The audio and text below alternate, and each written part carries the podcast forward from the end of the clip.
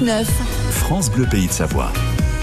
Ah bon, on a retrouvé Delphine, Delphine Le Thor, pour nous parler des, des histoires de vie sur QR code funéraire. Quoi de neuf ce matin? Bonjour Delphine. Bonjour euh, Laurent et bonjour à tous. Merci beaucoup de me, me permettre de, de, prendre la parole ce matin. Je vais très bien. Delphine, alors ce, ce, projet, ces histoires de vie sur QR code funéraire, c'est né euh, durant bah, la période du Covid, on va dire aux heures les, les plus sombres. Euh, vous étiez, alors vous-même, vous avez été responsable du cimetière d'Eto pendant plusieurs années? Voilà, exactement. Euh, alors effectivement, l'entreprise Histoire de Vie a, a, a, on va dire qu'elle a pris vie euh, en 2020, donc à la période du Covid, mais c'était pas évidemment en, en, relation directe avec le Covid. Hein. C'est mmh, un, oui, un bien projet sûr. qui, euh, mmh. voilà, qui naissait, euh, enfin qui prenait vie comme ça euh, progressivement depuis une dizaine d'années déjà. C'était dans ma tête, et puis euh, la vie m'a amené effectivement à, à lancer mon entreprise.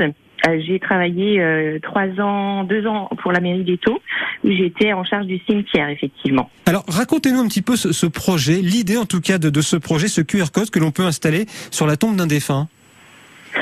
Alors, euh, donc, j'étais fonctionnaire territorial et puis à un moment donné, j'ai compris que euh, j'avais autre chose à faire euh, que qu'être derrière un bureau, même si tout se passait très très bien dans mon bureau de la fonction publique territoriale.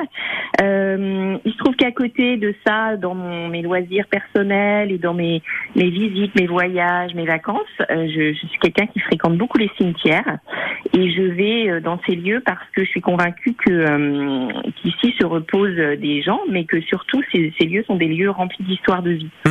Euh, et puis j'avais cette frustration finalement de pas en connaître assez sur ces personnes que je venais euh, à rencontrer, on va dire ça comme ça. Ouais.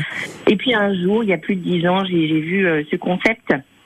Mais euh, le QR code en lui-même n'était pas du tout démocratisé comme il l'est maintenant.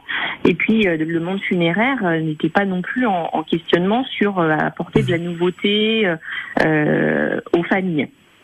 Voilà, donc j'ai fait mon, mon, petit chemin jusqu'à arriver à un moment donné où j'étais vraiment au bout de ce que je pouvais moi donner et